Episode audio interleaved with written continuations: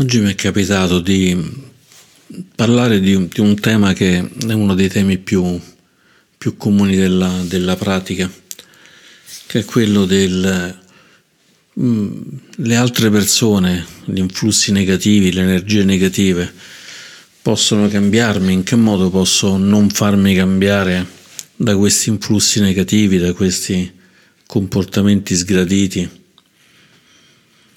da magari forme di aggressione, di aggressività.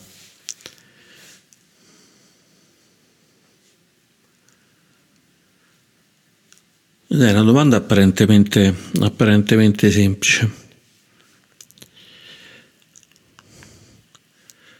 E il Buddha talvolta dà una risposta semplice a questa, a questa domanda. Ad esempio nel Mangala Sutta, nel Sutta delle grandi felicità, invita invita tutti quanti a non frequentare gli sciocchi e a frequentare i nobili, dove qua sciocco e nobile non si riferisce all'intelligenza delle persone, ma a, alla loro pratica del, del, Dhamma, alla loro capacità di, di capire quello che è il Dhamma e quindi si è sciocchi perché non si conosce il Dhamma e si è nobili perché lo si conosce e lo si, lo si pratica.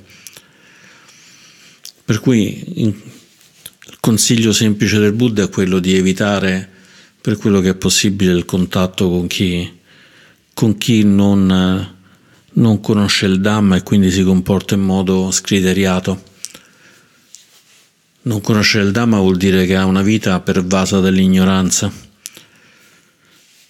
pervasa dall'ignoranza che è il primo dei, dei veleni, ma anche chiaramente dagli altri due che sono le forme di attaccamento, di voracità, di golosità, di avidità e dalle forme invece di avversione, di rabbia, di violenza. E questo insegnamento che il Buddha dice che questa è una delle grandi felicità, quello di non frequentare gli sciocchi ma di frequentare i nobili,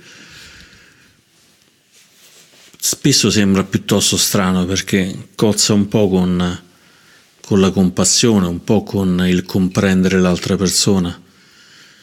Tant'è che nella nostra natura ci fa, ci fa fatica seguire questo, questo suggerimento perché ci viene da dire ma come? Io potrei aiutare questa persona, queste persone che si comportano male con me, che si comportano male con gli altri o con se stessi comportarsi male in senso, in senso lato, può essere anche semplicemente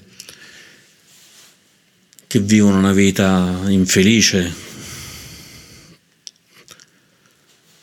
senza felicità, senza gioia, senza radicamento, non necessariamente che facciano qualcosa di violento contro gli altri o contro se stessi, ma anche questa forma di infelicità è una cosa che sicuramente danneggia loro e danneggia anche le altre persone che gli sono prossime. Per cui il Buddha dice lasciale perdere queste persone e concentrati su chi invece è radicato nella, nella conoscenza, impagna nella conoscenza del Dhamma, nel sapere che c'è, che c'è dolore, c'è sofferenza, c'è insoddisfazione, ma che questa insoddisfazione può essere vinta abbandonando ignoranza attaccamento avversione e che una volta che abbiamo abbandonato questo attaccamento, questa avversione, possiamo raggiungere uno stato di gioia e felicità calma, serena, un'estinzione, il nirvana, il nibbana o nirvana, che è proprio questo raffreddamento, non c'è più questo caldo di delle passioni troppo forti o dei dolori troppo forti. Il Buddha chiaramente insegna anche con la quarta nobile verità gli elementi che sono gli elementi della moralità, gli elementi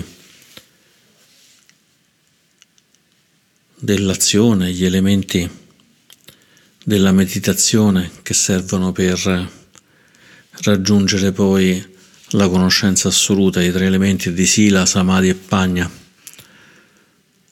moralità, concentrazione meditativa e conoscenza. Però pure questo ci convince poco, nel senso che il, ok, ci sono queste persone, innanzitutto c'è un aspetto importante che quando troviamo che siamo danneggiati da qualcuno, quando troviamo che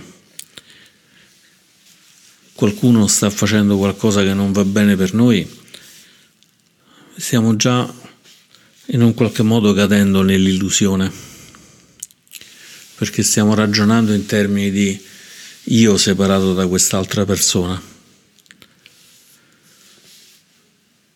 Il Buddha però insegna che ci sono due aspetti, uno convenzionale e uno invece sovraterreno. Quello convenzionale è quello di dire io esisto come persona, io esisto come Stefano, io esisto come Sirimedo, io esisto come altri cento nomi che ho, cento definizioni,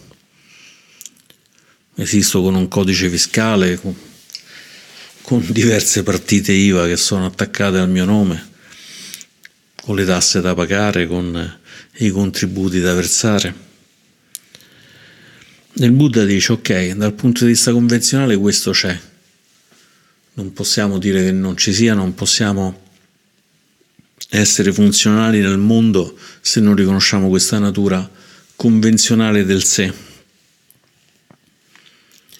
Però il Buddha dice ok, questa è la natura convenzionale, ma un vero sé un sé permanente, qualcosa che rimane veramente attaccato a quel nome, a quel codice fiscale, a quella partita IVA, in realtà non, non si trova. Per cui è evidente che nel Mangala Sutta il Buddha sta ragionando per insegnare a chi ancora vive in questa natura convenzionale. E non c'è nulla di male nel vivere nella natura convenzionale perché è quella che ci, che ci fa fare le cose nella vita di tutti i giorni. Però poi ci sono altri insegnamenti del Buddha che vanno oltre questa caratteristica. Per cui la prima cosa da, da chiederci è quando una persona mi aggredisce, quando una persona mi ferisce, è soltanto la persona che ha creato questa situazione o c'è invece una situazione di correlazione, di relazione fra me, fra quello che penso che sia il mio me e quello che penso che sia il suo sé. Perché c'è questo ferimento? Perché c'è questa aggressione? Il Buddha fa tanti esempi di situazioni in cui è più facile vedere che queste forme di aggressione, queste forme di violenza non sono altro che effetti ottici. Uno degli insegnamenti che dà di, di una barca che sta andando sul lago a un certo punto gli arriva addosso un'altra, un'altra barca, gli sta per arrivare addosso molto grande con il rischio di affondarla. E tutti i marinai che urlano dice eh, attenti ci state per sbattere maledetti che fate insultando più non posso i marinai dall'altra parte poi finalmente la barca sbatte, non affonda, riescono a salire sulla barca e scoprono che la barca non c'è nessuno, era una barca completamente vuota. Allora a quel punto lì tutta la rabbia, tutta l'irruenza che avevano chiaramente smette completamente, c'è il niroda, la cessazione, c'è il nibbana, l'acquietarsi del calore della passione perché si è scoperto che quella passione era mal riposta, era riposta verso qualcosa che non c'era. Un altro esempio che il Buddha fa è quello di una persona che va sempre sotto le finestre di, un'altra persona e la insulta. Sta lì e gli dice: Ah, tu hai fatto questo, hai fatto quest'altro, tua moglie, tuo marito, i tuoi figli, tutta la tua generazione, tutti che avete fatto cose. E chiaramente uno dice: Ma come mi insulti? Ma nemmeno ti conosco. Però dice, mannaggia a te che mi insulti in questo modo, che fai così. E passa un giorno, passano due, finché dopo qualche giorno uno scende nella strada e, e dice, ma chi è questa persona che mi insulta sempre? E uno gli dice, no, non ti preoccupare, quello insulta tutti, è semplicemente una persona che è fuori di testa, non si rende più conto e quindi non è che sta insultando te, è il suo comportamento dissennato. E anche in quel momento, se, se c'erano sentimenti di rabbia, di avversione, svaniscono, svaniscono immediatamente. il fatto che non è proprio così facile, chiaramente, eh, essere insultati, essere trattati male, magari con male parole o con sul lavoro, ad esempio, richieste di fare troppo, di fare troppo in modo, ad esempio, preciso. Questi giorni a Gian Jayasaro ci ha mandato questo foglietto su, sull'eccesso di, di puntigliosità quando ci si, ci si fissa nel voler fare tutto perfettamente in un modo talmente perfetto che siamo solo noi a vedere dove sta questa perfezione. E allora fortunatamente però il Buddha ci dà degli altri insegnamenti, degli altri insegnamenti che ci dicono un po' più di preciso come, come fare per riuscire a vedere queste, queste aggressioni, questi problemi, queste cose che talvolta chiamiamo energie negative come se ci fosse un'energia che passa da una parte a un'altra, ma in realtà tutto quello che, che accade è che è la nostra mente che risponde in questo modo.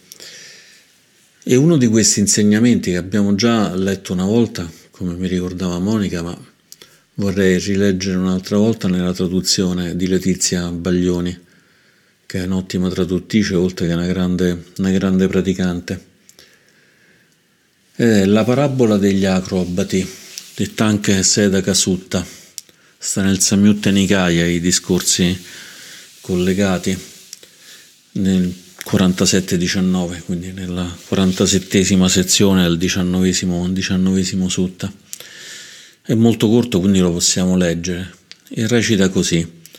Una volta il beato dimorava tra i Sumba, in una città chiamata Sedaka Lì il beato si rivolse ai monaci dicendo C'era una volta un acrobata che dopo aver fissato a terra il suo palo di bambù disse alla sua assistente Metacatalica, vieni cara Metacatalica, sul, arrampicati sul palo di bambù e sali sulle mie spalle. Sì, maestro, rispose la ragazza, e arrampicatesi sul palo montò sulle spalle del maestro.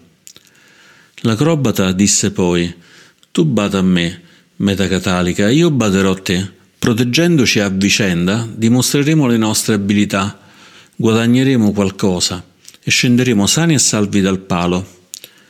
L'apprendista però rispose: Non è questo il modo migliore, maestro. Tu bada a te stesso e io baderò a me. Così, se ciascuno protegge se stesso e bada a se stesso, dimostreremo le nostre abilità guadagneremo qualcosa e scenderemo sani e salvi dal palo.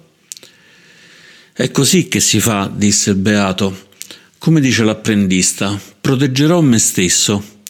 Con questa motivazione bisognerebbe praticare la meditazione di consapevolezza, il Satipattana, i quattro fondamenti della consapevolezza. Proteggerò gli altri, continuò il Buddha, con questa motivazione bisognerebbe praticare il Satipattana, la consapevolezza. Prendendoti cura di te stesso, ti prendi cura degli altri. Prendendoti cura degli altri, ti prendi cura di te stesso. E in che modo monaci si proteggono gli altri proteggendo se stessi? Con la pratica, lo sviluppo e la dedizione alla presenza mentale. E in che modo monaci si protegge se stessi proteggendo gli altri? Con la pazienza, la non violenza la gentilezza amorevole e l'empatia.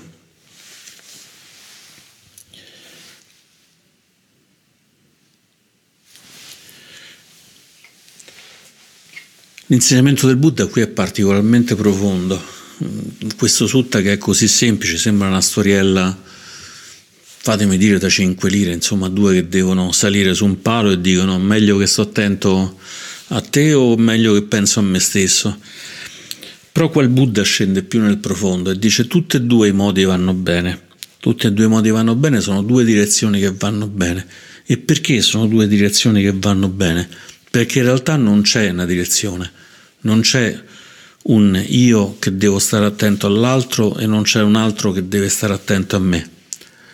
Ma questo è il livello più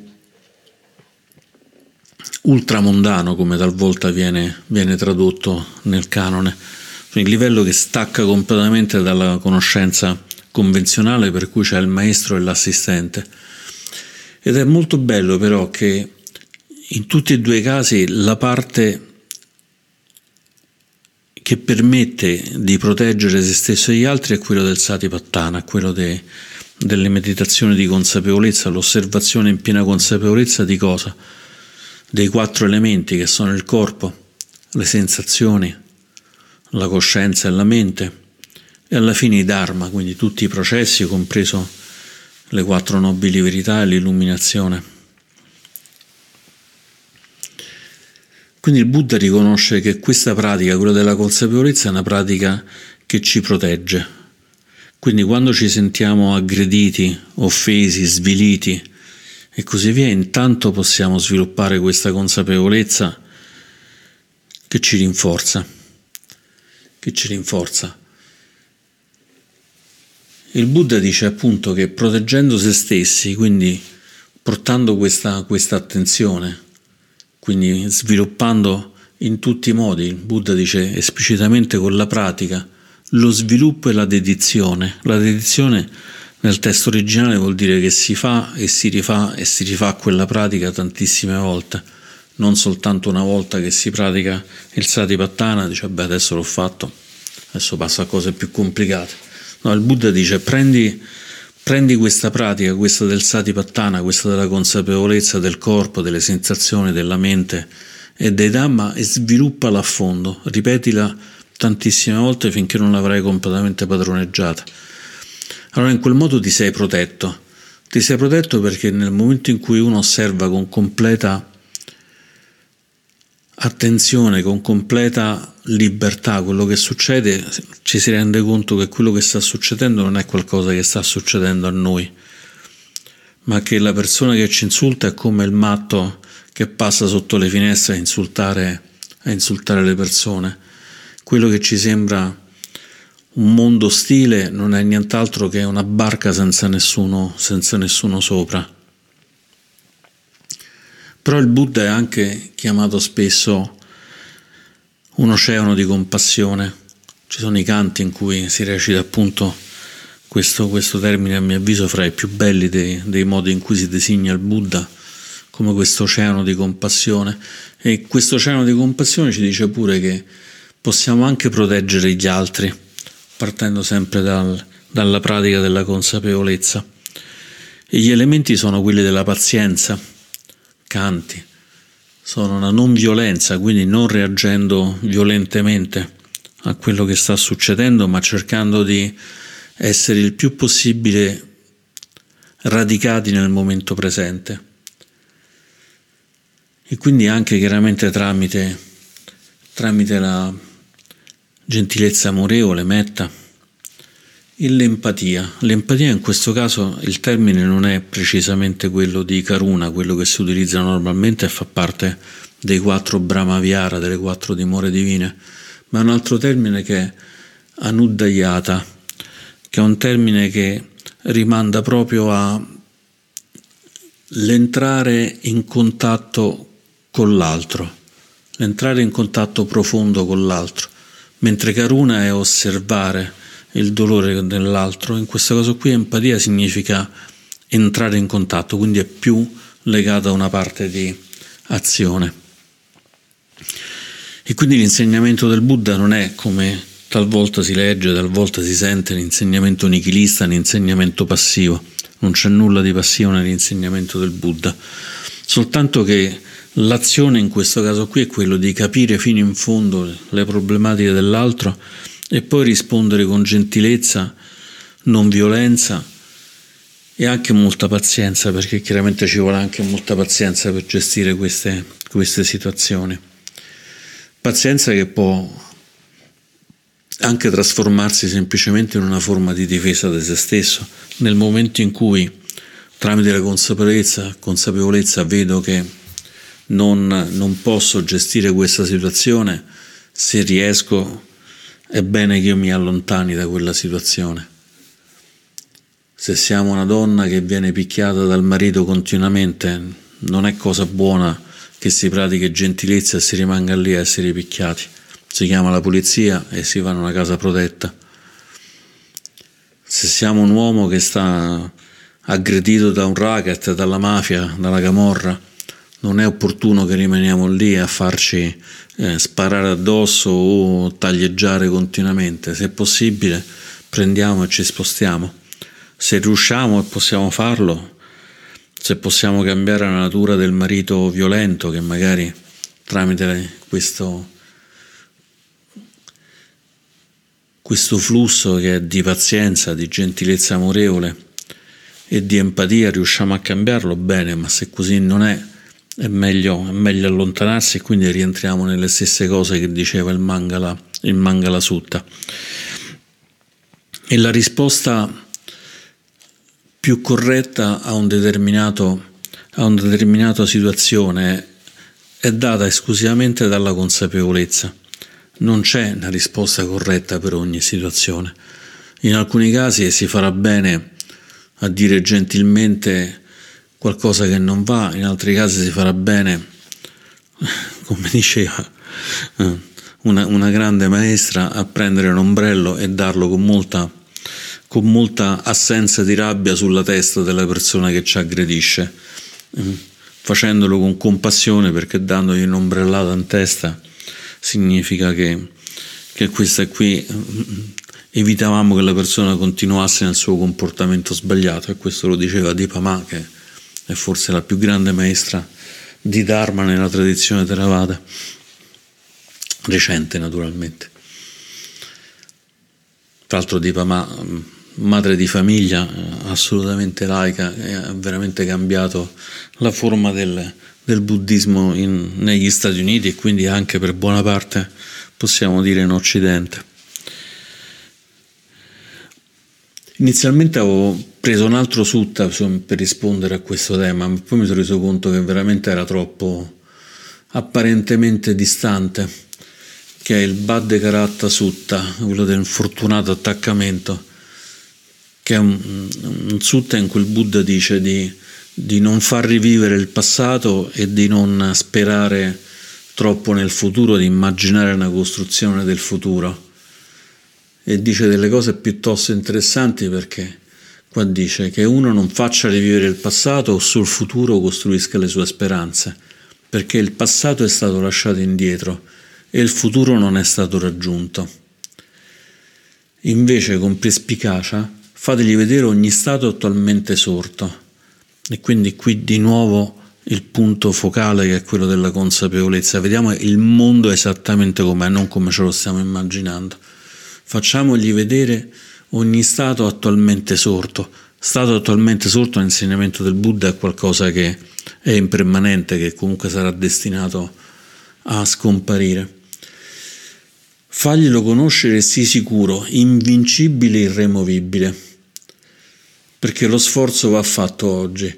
La parte interessante è che anche il presente è comunque soggetto a osservazione. Spesso si sente dire nel passato non si può vivere, il futuro non è ancora arrivato, non possiamo vivere nel presente. Bene, va bene, ma il Buddha non dice solo questo, il Buddha dice sì, c'è il presente, ma guarda nel presente tutti quanti i sankara, tutte quante le formazioni, tutto ciò che è nato, tutto ciò che invece sta, sta svanendo. Tant'è che poi in questo sutta insegna a non attaccarsi alle forme del passato, non attaccarsi alle forme del futuro e in realtà non attaccarsi nemmeno alle forme del presente. E qua ci si potrebbe chiedere, ma che c'entra questo con il fatto che poi qualcuno mi dà fastidio o qualcuno mi, mi crea problemi? Perché anche in questo caso è Spesso quando sentiamo fastidio, sentiamo problemi perché stiamo immaginando qualcosa che è rimasto nel passato o stiamo immaginando come vorremmo stare nel futuro. E non riusciamo però a vedere con precisione il presente o quantomeno non vederlo come forma di processo, come forma di cose che dipendono da altre cose, come forma di questa persona che ci siamo trovati che dipende da tutta una serie di condizioni e tutta questa serie di condizioni farà sì che poi si dipani il futuro. Quando andiamo a smontare i costituenti anche semplicemente questa cosa di non osservare il presente come monolita, ma semplicemente come aggregato di forma, di sensazioni, di percezioni, di formazioni mentali e coscienza, e così allo stesso modo il passato e il futuro ci fa smontare la situazione. Ed è questo lavoro di smontare, smontare però che è pieno di questa gentilezza amorevole, questa gentilezza amorevole verso di noi, per cui comunque dobbiamo portare rispetto a noi ed esigere rispetto a noi, e anche di gentilezza amorevole, di pazienza e di empatia che invece rivolgiamo verso, verso gli altri.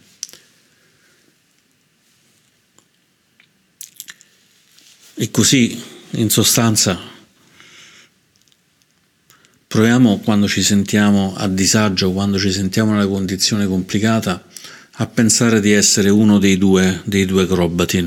Possiamo pensarci una volta come il maestro, una volta come l'allieva, una volta come il maestro che diceva badiamo uno agli altri e una volta invece come l'allieva che dice ognuno badi per sé e vediamo quella che è più appropriata per noi in quel particolare momento e che possa portare maggiore beneficio oltre che a noi anche alle persone che ci stanno creando problemi, abbandonando un po' l'idea delle energie negative o cose di questo genere che rimandano un assoluto che in realtà svanisce come neve al sole. E questo è l'invito a riflettere su, su questo sutta, su questo bellissimo sutta che, che voglio portarvi oggi e concludo così le mie riflessioni. Grazie.